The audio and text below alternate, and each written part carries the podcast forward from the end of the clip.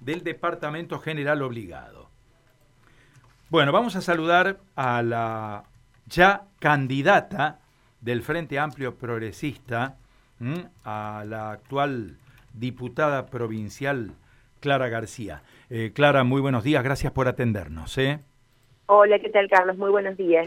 Bueno, em, obviamente que este, yo intuyo que este es un día muy especial para usted, por muchas razones, después vamos a hablar de algunas otras, pero la jornada de ayer ha sido agotadora, pero satisfactoria para el Frente Amplio Progresista, ¿no?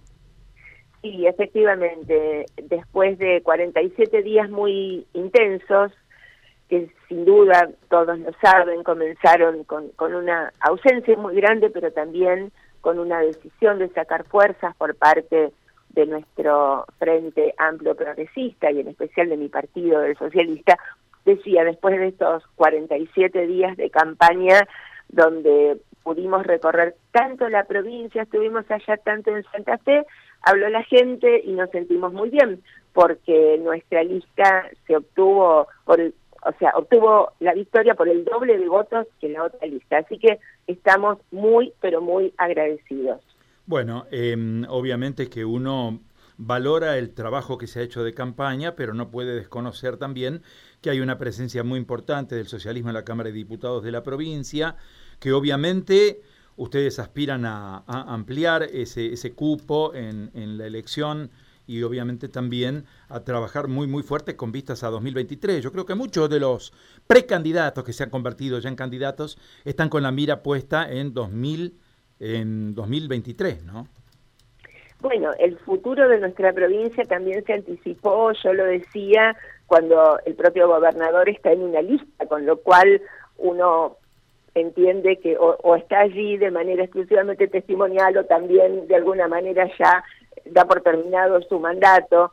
Pero bueno, como digo, eh, el 14 de noviembre la fuerza está puesta en que este PAP, este Frente Amplio Progresista, ese nombre tan vibrante de la gesta de Hermes Dinero hace 10 años esté nuevamente en el Senado Nacional.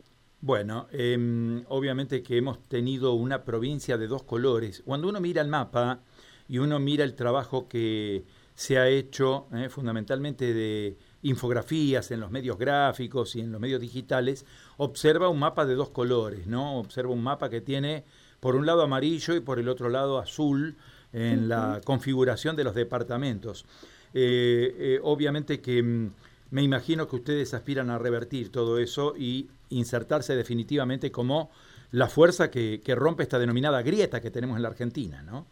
Sí, ha sido una grieta potente en todo el país, ¿no? Incluso también un llamado de atención severo hacia las autoridades nacionales que perdieron en 17 de los 24 distritos electorales. Vaya cimbronazo para lo que resta del gobierno. Eh, es cierto, eh, esa ola, eh, digamos que también tuvo influencia en nuestra provincia, pero se demostró que aquí sí hay tres fuerzas, aquí, en fin, el debate es entre tres y allí vamos a estar para el 14 de noviembre. Clara, usted sabe que mm, en el Senado de la Nación hay una preponderancia hoy, la hay, del oficialismo a nivel nacional, ¿no? Eh, yo siempre intuyo que los dirigentes que llegan para la representación territorial tienen que defender los intereses de la provincia y no la disciplina partidaria. Se ha dado en el Senado de la Nación, y esto lo hemos visto en los últimos años, una muy fuerte, yo diría, tendencia a observar disciplina partidaria y no control del Estado en lo que hace a las políticas que traza el Ejecutivo. Ustedes tienen en claro esta idea, ¿no?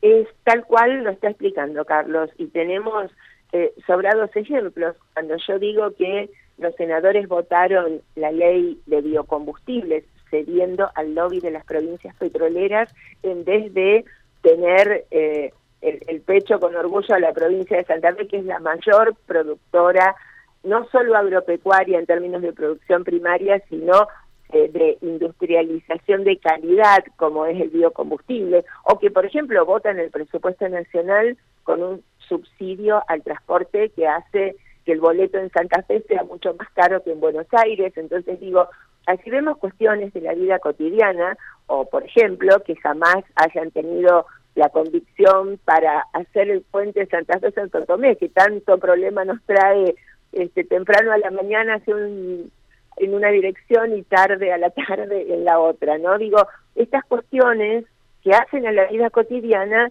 parece mentira que se decidan en un despacho porteño y como bien usted decía, eh, por obediencia, por disciplina partidaria, no por los votantes, no por Santa Fe. Claro, eh, hay una suerte de contradicción, ¿no? En legisladores que van y votan en Buenos Aires por disciplina partidaria y después vienen a la provincia a decir que defienden los intereses políticos de Santa Fe. A mí esto, la verdad, la verdad, a veces me desconcierta.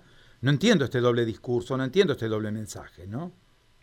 Sí, es verdad. Eh, a veces también, bueno, no se le termina de, en fin, de contar a la gente que yo lo entiendo, está metida en sus cosas, con sus complicaciones y pensará que hace un senador y más cuando se va a capital y se olvida de venir. Miren, en estas recorridas por cada barrio, por cada lugar, yo sentía eh, un, un, sentimiento muy bueno en el hecho de decir, estoy aquí de campaña, pero antes había estado siendo parte de un gobierno y voy a volver, porque nuestra manera de ese control, al cual bien usted decía, es estar cerca de la gente. Cuando uno da la cara y escucha de primera mano los problemas y se siente parte, bueno, ahí tiene otra convicción para ir al Senado y defender Santa Fe. Eh, Clara, voy a tocar un tema que a lo mejor a usted la sensibiliza. Yo sé que es una persona que tiene una, una gran fortaleza, la ha demostrado en momentos muy, muy difíciles.